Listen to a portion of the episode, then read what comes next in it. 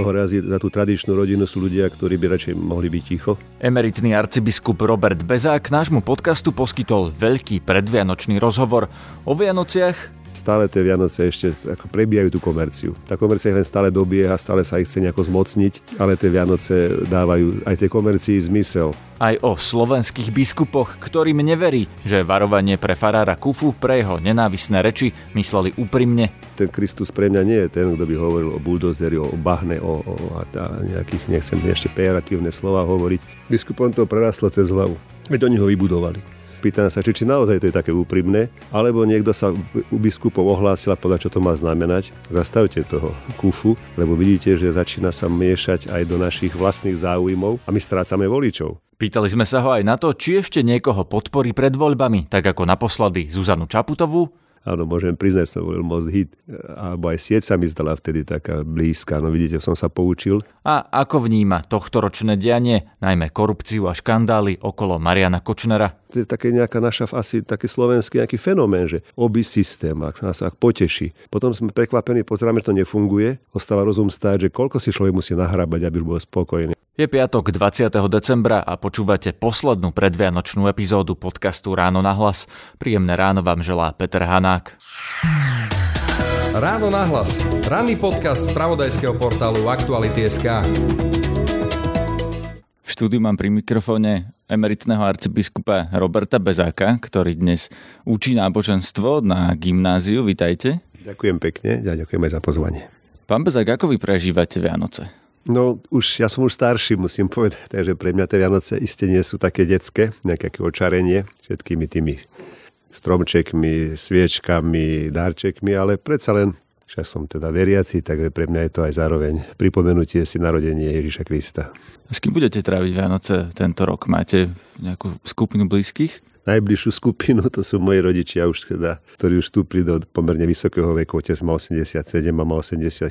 A ešte ja so sestrou, tak sa o nich aj trocha aj staráme, predsa aj majú už svoj vyšší vek. Takže ono tak budú tie Vianoce naozaj v takom zmysle, keby sme boli ako deti, lebo tie sme boli spolu všetci. No a teraz vlastne opäť v takom oblúku budeme opäť spolu ako rodina. Aj s tými zvykmi, ktoré ešte otec aj s mamou pestovali, takže tá klasika s kapusnicou a s rybou a s rybým šalátom, nejaké oplátky, med, a taká tá, tá modlitba na začiatok. Takže mi to príde, že aj pre nich, aj pre mňa to bude opäť taký pekné, také pekné rodinné stretnutie. Vianoce sú kresťanský sviatok, ale majú podľa vás aj nejakú, nejaký univerzálny odkaz aj pre ľudí, ktorí sú napríklad neveriaci? Viete, že teda ako učím, e, tak aj na hodinách som sa pýtal svojich študentov, ktorí majú tých 18, 19, 20 rokov, už iná generácia teda, aj iný svet, žijú všetci v Bratislave v podstate alebo v okolí, takže to už nie je nejaká taká tá idylka nejakých horských dediniek, kde pada snežík a všetko je to také vymalované. No a práve preto som sa ich pýtal, že ako oni prežívajú Vianoce a musím povedať prekvapivo aj s potešením, že tak úplne tiež podobne ako ja. Tie zvyky a vôbec tá pripomienka aj Vianoc stále ostáva tak silne pokresťančená. Hoci sme spolu aj rozprávali, že teda tieto obdobie aj toho zimného slnovratu, samozrejme, že aj v mnohých iných kultúrach a náboženstvách sa tiež pripomína aj zasa zmena, ktorá nastáva. No a pre nich tiež Vianoce by tak e, prišli, že sú takým potešením z toho, že budú spolu s rodinou, s, s rodičmi, s blízkymi, teda tiež darčeky, kde si sa posedia, si spolu porozprávajú, popozerajú nejaké tie rozprávky klasické. A mi to prišlo, že stále tie Vianoce nestrácajú zmysel a asi tam ostáva taký nejaký archetypálny znak aj tých Vianoc, teda nielen v zmysle kresťanstvom, ale aj takom ľudskom, že byť spolu a tento zázemie, ktoré človek má mať, že sa máme radi, tá výmena darčekov, dajme tomu, že myslíme jeden na druhého. To je nejaký taký hlboký potom človeku, ktorý sa tak nejak na tie Vianoce vyplaví a nielen v zmysle kresťanskom, ale aj široko ľudskom. Ja si myslím, že aj tí z mojich študentov, ktorí nejakým spôsobom veľmi k tomu kresťanstvu, kresťanskej viere a nejakým kresťanským e, spôsobom prežívania Vianoc neinklinujú, predsa len cítia, že je to niečo také pekné, čo človek potrebuje do života, slávnosť. Takže bez toho kresťanského Vianoce podľa vás nie sú len taký nejaký komerčný sviatok? No tak ako som aj naznačil, že bývame v, v meste Bratislave samé veľké shoppingy, teda, tak som myslel, že je vyzdobené. Naozaj musím povedať, že keby niekto, kto vôbec nevie, o čo ide, vstúpil, tak si povie, čo to má znamenať. Asi to nejaký obrovský sviatok. Je zrejme, že tie Vianoce majú v sebe aj mnoho komercie, ale ja som taký potešený aj z toho, čo som povedal, že stále tie Vianoce ešte ako prebijajú tú komerciu. Tá komercia len stále dobieha, stále sa ich chce nejako zmocniť, ale tie Vianoce dávajú aj tej komercii zmysel. A ja neverím tomu, že by niekto len v tom, že môže ísť do nejakého nákupného centra, ako si stratil zmysel tých Vianoc. Keď tie nákupné strediska nejakým spôsobom, hádam, človeku zvýrazňujú taký pocit prekrásno. Takže nemám z toho nejaké, nejaký zlý, také, že by som bol z toho sklamaný. Tá komercia tu vždy bola na tej úrovni, ktorá bola príslušná si tej svojej dobe. Na tá dnešná doba je veľmi poznačená, pravda, nákupmi a shoppingami a všetkými tými možnosťami, ale tie Vianoce sa, sa nestrácajú. Počúvate podcast Ráno na hlas.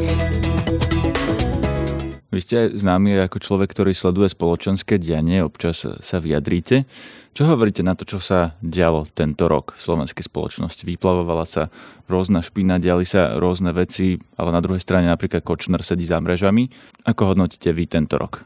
No to je, ale nie len tento, ono tak je to tá, tá doba taká burlivá a ani není ten čas asi minulý, že už to skončilo, stále pokračujeme. Možno v takej, takom putovaní, to je tiež niečo také biblické, nie síce vianočné, ale taký ten, ten exodus, odchod, nejako, taká snaha odísť e, z priestoru, kde je nejaké vykorisťovanie človeka, taká dominancia, e, korupcia. To asi bude taký celoživotný, celoživotný problém, nie ani že jedného života, ale vôbec celoludský problém, odjak živa, stále to trvá. My na Slovensku samozrejme žijeme slovenské problémy, ste inde aj vo svete majú možno aj niečo ešte horšie, lebo sú vojny a ľudia utekajú, aj migrácia. To tiež sledujem, že to není nejaká povrchná téma pre nás, ako keby prekrylo všetko, čo sa deje na Slovensku, len všetky tie udalosti vo svete, isté aj tie klimatické zmeny, ktoré sa spomínajú, aj keď my opäť to nemusíme tak prežívať, ale, ale zrejme aj to vplýva na to, že ľudia hľadajú miesto na, na život a bývanie, existenciu, takže treba to, nesme sa na to pozerať hneď nejakými očami nebezpečnými, lebo nám prídu všetko pokradnúť, ako to počúvam. To sa mi tiež nepáči, lebo to je súčasťou tiež nejakej takej našej mentality, že nevieme, ako my sme nechceli byť dobrosrdeční, teda keď hovoríme o Vianociach stále v tomto, tejto dobe, tak použme sa tým, že vedieť otvoriť srdce, priniesť dary, ako tomu malému dieťaťu, vôbec ísť sa za ním pozrieť, veď tí traja králi, o ktorých hovoríme, neboli Židia. A my, ako sme na Slovensku zabudli otvoriť, byť pohostinní. Tvrdí sa, že sme pohostinní, áno, že sme skromní, jednoduchí, ale bojím sa, že aj v tejto kauze, aj tých kauzách, ktoré vidíme, že kde je tá naša skromnosť a jednoduchosť. To je taká, skoro by som povedal, taká nenásytnosť. Že mám, ale chcem mať viacej. Aj ten príbeh, či už teda toho človeka, ktorého ste spomínali, alebo aj mnohých ďalších, a teda poznáme mnohé tie príbehy, mne tak ako ostáva rozum stáť, že koľko si človek musí nahrábať, aby bol spokojný. A toto je nejaký problém a bojím sa, že taký celoslovenský, lebo na jednej strane môžu stať tí, ktorí hovoria, že no teda, aké to je hrozné, ale, ale čo keby sa ocitli v podobnej situácii? Budú, budú charakterní? Budú ako Janko Kuciak? Naozaj odhalia pravdu, alebo sa len prispôsobia, však teda niečo z toho môže mať aj ja. Aby sme teda neostali takí, že my sme tí spravodliví, lebo ja však ja som teda nikomu nič nezobral a druhý teda berú. Ale skutočne ja to tak vnímam, že chvála Bohu, že sa tieto veci dejú, ale veľmi opatrne zase na druhej strane. Musím povedať, že ako to dlho trvá. Aj toho sa niekedy bojím, že či tá spravodlivosť nemá byť unavená nakoniec. A potom aj ľudia z toho budú už takí, lebo tých kauz je už toľko, že už vlastne tomu aj nerozumieme. Ale to je, ne, ale to je beda tomu, kto to takto nejako vie zahrať. Kto si myslí, že sa to stratí. Lebo na jednej strane Slovensko potom stráca svoju morálnu dušu, svoj morálny charakter. A toho sa aj obávam, že zatiaľ ako ten boj ešte nie je stratený, ale nie som až taký optimista. Čo by podľa vás tomu morálnemu charakteru Slovenska, ako ste to teraz pomenovali, pomohlo? sú určité pravidlá, ktoré treba dodržiavať. Mne sa tak niekedy zdá, aj pri stretnutí s tými mocnými ľuďmi, akože tie práva a tie, tá legislatíva je písaná pre jednoduchých ľudí. Lebo keď už teda to urobí niekto vyššie postavený, tak je tak potrebný, ako keby, že ho nemôžeme súdiť a trestať. Takže ako naozaj to musí byť tá rovnosť pred zákonom, tá dôstojnosť človeka musí byť zachovaná, aj ten jednoduchý človek musí mať tie isté práva ako aj ten najbohatší, by som povedal, alebo najvyššie postavený.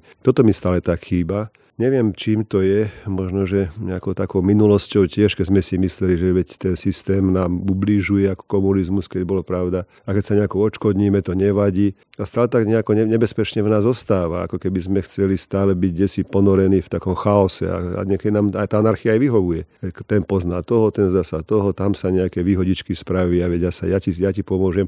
Toho sa bojím, že to Slovensko ako keby stále nemalo také tých, tých, takých, takú morálnu elitu. Aj tí, ktorí sa hore dostanú, najprv tak ja sa musím povedať sám o sebe, že som mnohým tak ako prial, želal, že chvála Bohu už sú tam. A s prekvapením som zistil po niekoľkých ani možno nie že rokoch, ale mesiacoch, týždňoch, že zrazu ako sa prispôsobujú a ako nám tvrdia, že to treba jednoducho spolupracovať. Ale... A koho myslíte?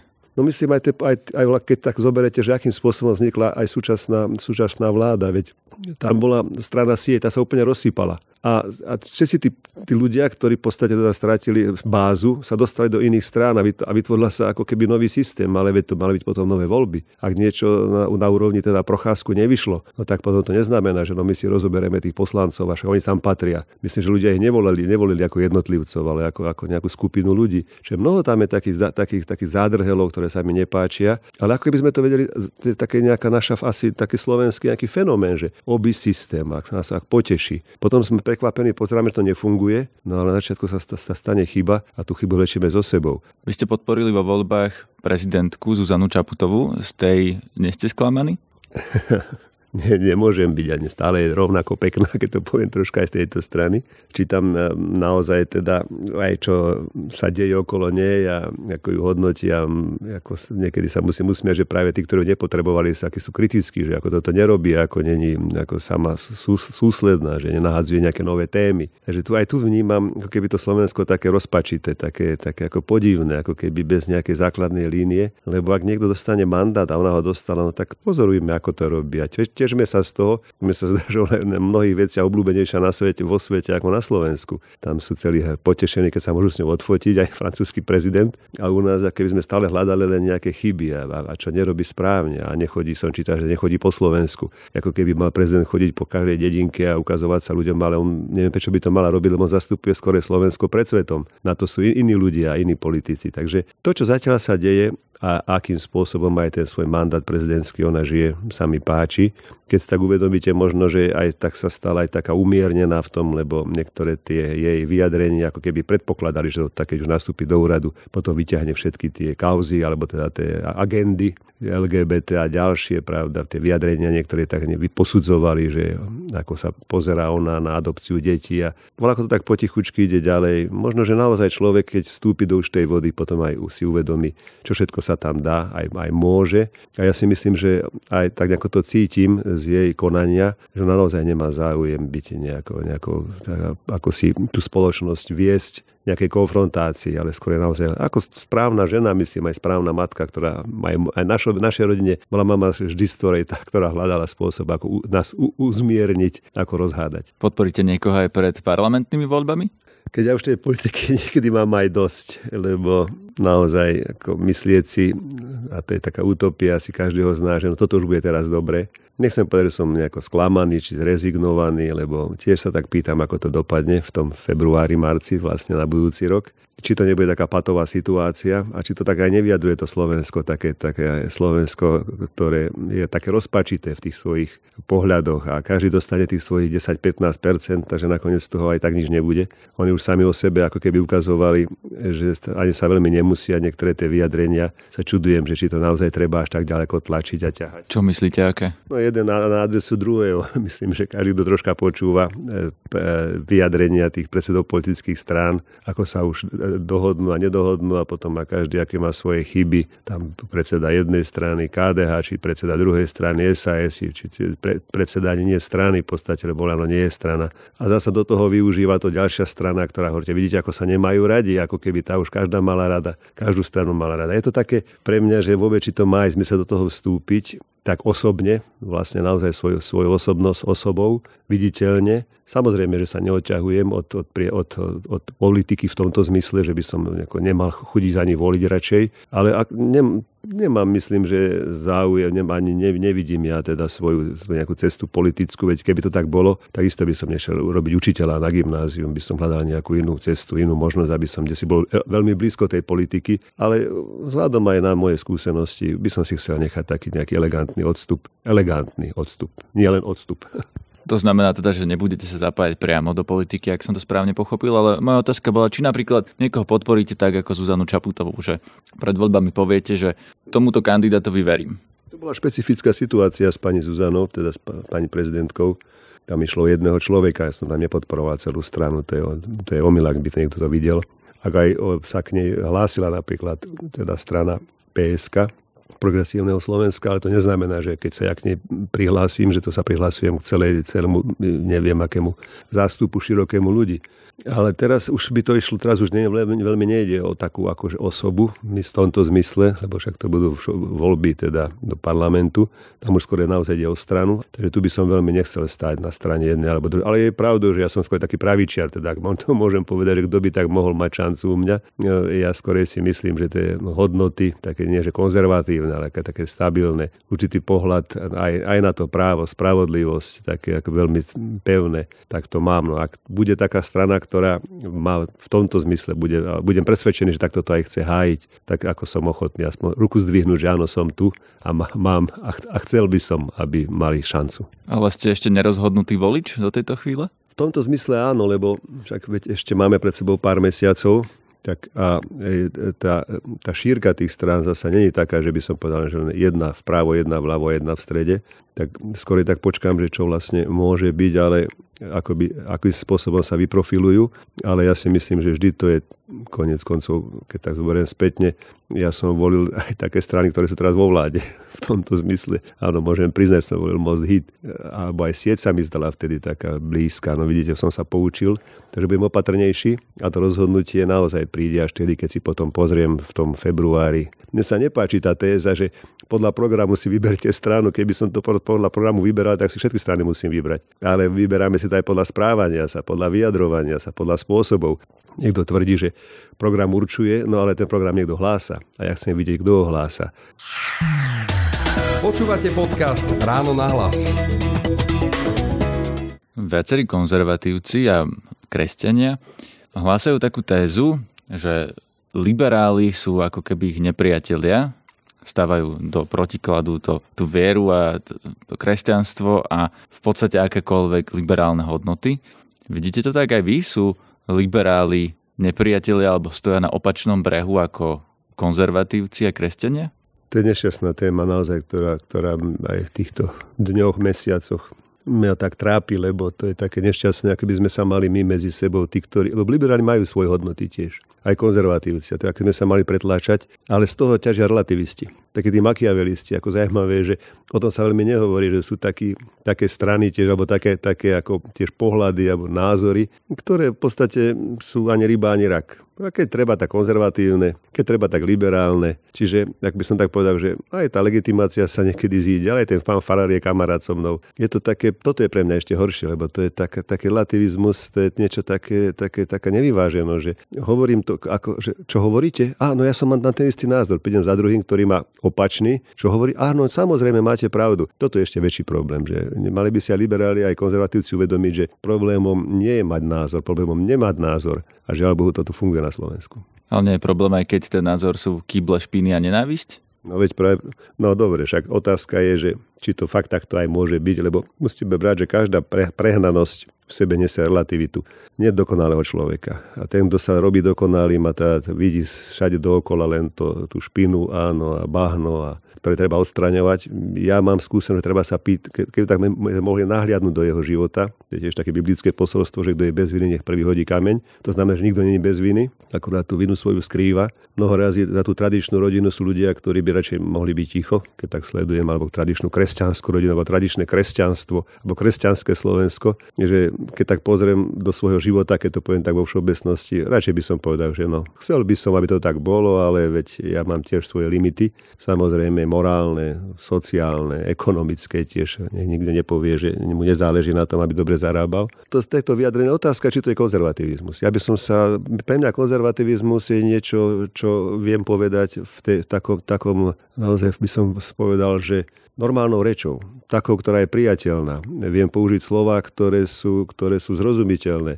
Viem byť inšpiratívny ale nie hovoriť e, teda slova, ktoré sa možno hovoria v krčme. To není konzervativizmus pre mňa. Ani liberalizmus v opačnom, opačnom garde, jasné. keď to hovorí kňaz na kázni, a teraz narážam otvorene na Mariana Kufu, ktorý hovorí o liberálnom hnoji a, a podobné e, výrazy má. Odmietam liberálny hnoj, liberálny hnoj a to je liberálna... A toto nepovažujete za nenávisť, pán Kufa?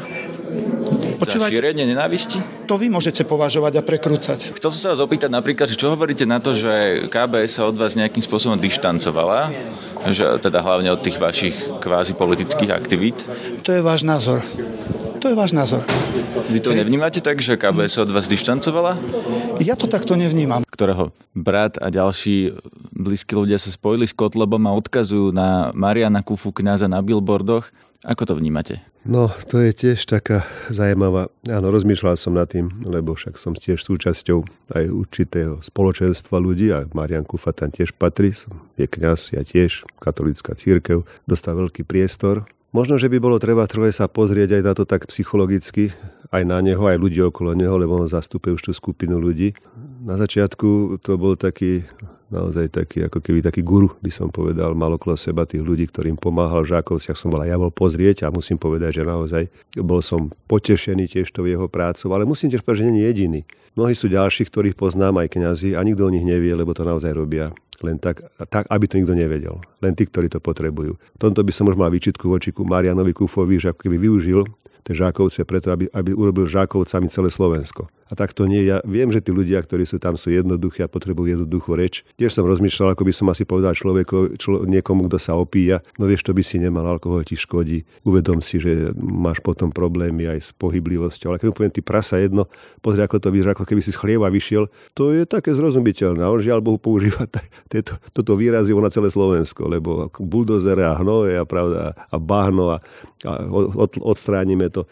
Mňa to zle počúva, lebo ja skôr chcem byť e, teda intelektuál v tom zmysle používania slov. E, ako každý z nás môže hovoriť vulgárne slova, alebo taký vulgárny slovník, je to také silné, expresívne, naozaj to niekto povie, hm, teda ten sa vyjadruje. Keď, keď zahršíte pár razy, tak to vyzerá, že ste dobrý chlap. Ale skutočnosť nie je taká. A mne Marian Kufa niekedy tak prípada, ako keby to bol taký, taký chlapák, ak sa povie. On často hovorí o tom, ako bol horolezec, teda ako sa driapal po skalách. To je taký chlapský áno, fenomén. Karatista bol tiež keď má zlosť, tak sadne na koníka a možno si aj klobúk dá nejaký ten, ten koubojský. Čiže mne on skôr prípada, ako keby tak poslal do popredia takéhoto chlapa, ktorý sa bije s tým životom a nedá sa a naozaj to výrazivo tiež, aj, aj také zotne, zotnú mi hlavu. Ja to nerad počúvam, lebo to sú také, to sú také, to je také, také excesy. Tu život nemôže takto nastaviť. No prepačte, ale nie, je toto jeho hlavný problém, že tá forma nie je problém ten obsah? Forma a obsah idú spolu samozrejme. Lebo potom on si, on teda, keď je taký cowboy, taký kňazský cowboy, tak potom je aj v tom vyjadrovaní. Lebo to, čo hovorí, do akej miery naozaj aj súvisí s teológiou, morál, morálnou etikou, či sú fakt také kristové slova. Pozrite sa, my sa aj v škole učíme na teológii, že existuje nejaký slovník, tak ten biblický teda slova, ktoré nájdete v Evangeliu. Už ja musím povedať, že ten Kristus pre mňa nie je ten, kto by hovoril o buldozeri, o bahne, o, o a, a nejakých, nechcem ešte pejoratívne slova hovoriť. To by taký slovník používal vo všeobecnosti ako každej príležitosti. Takže otázka naozaj je, že či, či to je teologické, či to je biblické, ale keď sa, na, sa, sa pozeráte, že kto sa na ňo nalepil, no, počul som vyjadrenie pána Harabina, pána Kotlebu na jeho adresu, aký to je svetý muž, už by som bol opatrnejší, aj keby som bol Marianom, Marianom e, s týmto kúfom, že teda to už nie je to, a asi aj ľudia, ktorých zastupujú a ktorí tak ako komu sa hlásia, e, no, Možno, že treba vychádzať skôr už potom z, z tých dozvukov a spätne si uvedomiť, ale ja si osobne myslím, že Marian Kufa nemá nikoho, kto by ho upozornil. Ono, ak vstúpi do takéhoto veľkého prostredia, už aj mediálneho, mal by mať nejaký tým ľudí okolo seba, ktorí mu vedia povedať, toto bolo dobre, toto nebolo dobre, ale on je vyslovene self-made man. Napríklad biskupy ho upozornili, veď e, už niekoľkokrát a aj tento týždeň biskupy vydali stanovisko, že už v novembri 2018 ho upozorňovali, že nemá zneužívať homíliu na politické účely, hovoriť, koho majú ľudia voliť a koho nemajú voliť. Odvtedy sa to stalo ešte niekoľkokrát, teraz na neho odkazuje politická strana na billboardoch. Myslíte, že Marian Kufa neposlúcha biskupov? Biskupom to prerastlo cez hlavu. Veď oni ho vybudovali aby kňaz mohol účinkovať ako on, aby mohol voj- prejsť do toho širšieho prostredia. Veď on patrí do Žákoviec a do Spišskej diecezy, do Spišského regiónu. On nemá prečo chodiť napríklad do Trnavy Ak tam teda ide, tak niekto mu to musel dovoliť. Ak má nejaké turné po slovenských kostoloch, tak niekto mu to tiež musel dovoliť. A ten niekto, to sú práve tí, ktorí zodpovedajú za tie regióny. A to sú biskupy. Ja si myslím, že na počiatku, a nie len biskupy, on bol na počiatku aj dosť mediálne známy, že teda taký záchranca, koľkým ľuďom pomáha. Ale postupne to začalo ako si ísť svojou vlastnou cestou. A neviem, že či to je teraz práve preto, že prečo rozpráva, ale možno, že kto sa na ňo naťahuje to už môže byť aj niektorým stranám už, div, už, už ako znechucujúce, že taký Kotleba, pravda, pán Kotleba, pán Harabin, to už sú iné strany zasa. A niekto možno s tým stráca svojich voličov. Ja za tým by som videl o mnoho, ako nielen taký úprimný záujem biskupov, aby bol ticho, ale aby možno neodobral voličom niektorým stranám, lebo ak teda pán Kotleba má svoju stranu, ale iní majú svoju, ale a Marian Kufa je takou veličinou, no a ľudia idú za ním a pri ňom bude stať pán Kotlebov, pán Harabin, no tak tí ľudia asi pôjdu týmto smerom a z tých pôvodných stran odídu. Ja som troška zlomyselný v tom a pýtam sa, či, či naozaj to je také úprimné, alebo niekto sa u biskupov ohlásil a povedal, čo to má znamenať. Zastavte toho kufu, lebo vidíte, že začína sa miešať aj do našich vlastných záujmov a my strácame voličov. Teraz ty myslíte napríklad Smer, lebo o tom... Áno, aj, aj, samozrejme však. Aj, ale možno, že aj SNS a možno aj iné strany jednoducho, že už ako začína to byť už povážlivé, lebo toto už je o mnoho viac, keď sa ja postavím vedľa pani Čaputovej a týmto pre mňa skončilo. Toto pokračuje ďalej napríklad. Na jednej strane sa teda hovoríte aj to, že biskupy sa vyjadrili, na druhej strane zase ale v Trnave bola veľká oslava on tam, on tam vystúpil a to už bolo potom, ako sa biskupy vyjadrili, tak tomu nerozumiem, že ako tam mohol. To by bolo veľké gesto pre mňa. Keby... No, na to sa vás chcem opýtať práve, že či arcibiskup Oroš, váš nástupca v Trnave, keď pozval Kufu na deviatnik, čo je v Trnave veľká udalosť, či on vlastne chcel podporiť toho Kufu napriek biskupom, alebo je to línia tých biskupov, len vy tvrdíte, že, ne, že tá oficiálna nie je úprimná? No tak to ste už odpovedali vlastne. Ako tam mohol vystúpiť, keď nejaký pár dní predtým dostal teda od vlastného biskupa Spiského zákaz nejako sa prejavovať. Ja neviem, že akým spôsobom ten zákaz sa má uskutočniť, keď môže vystupovať a keď mohol na také veľkej akcii, dokonca ktorú prenašla aj televízia, vystúpiť, tak mi to príde ako také, že niečo sa nahlas povedalo, ale realizácia toho nahlas nebola v praktickom živote. Nul, žiadna, dokonca ešte nejakú rúžu dostala, akú striebornú. Či... Je to tak... Arcibiskup Boroš zjavne fandí Marianovi Kufovi, inak by ho neocenil a nedovolil by mu vystúpiť na tej novene. Ja sa vás pýtam prečo. No možno, že sú, že to predsa len nie až také, ako som povedal, také úprimné a že teda to, ako, to, ako sa Marian Kufa prejavuje, akým spôsobom účinkuje, zasa nemusí byť až také, teraz som troška zlomyselný, nepriateľné. Môže to byť na jednej strane musíte si uvedomiť jednu vec, že ani arcibiskup Orož nemôže si robiť veci po svojom, pretože patrí nejakého kolegia. Ja som tam tiež patril a už tam nepatrím, takže asi nebola až taká spokojnosť s mojou činnosťou a dá sa to potom poriešiť. Ale asi arcibiskup Orož nemá strach z toho, že by to mohli riešiť až, takou, až tak tvrdo ako voči mojom prípade, teda, že keď nezastáva líniu biskupov, lebo darmo niekto hovorí, že veď to boli len dvaja biskupy. Arcibiskup Zvolenský, pravda, a, a, a, a, a biskup Spišský Sečka. No dobre, ale tak oni k tomu neprišli len z ničoho nič. A keď sa takéto riešenie robí voči nejakému kňazovi, tak to patrí pre celé Slovensko. Jednoducho arcibiskup Borož nemá právo si zavolať kňaza z inej diecezy, pokiaľ ten biskup tej diecezy, toho regiónu, vydá nariadenie.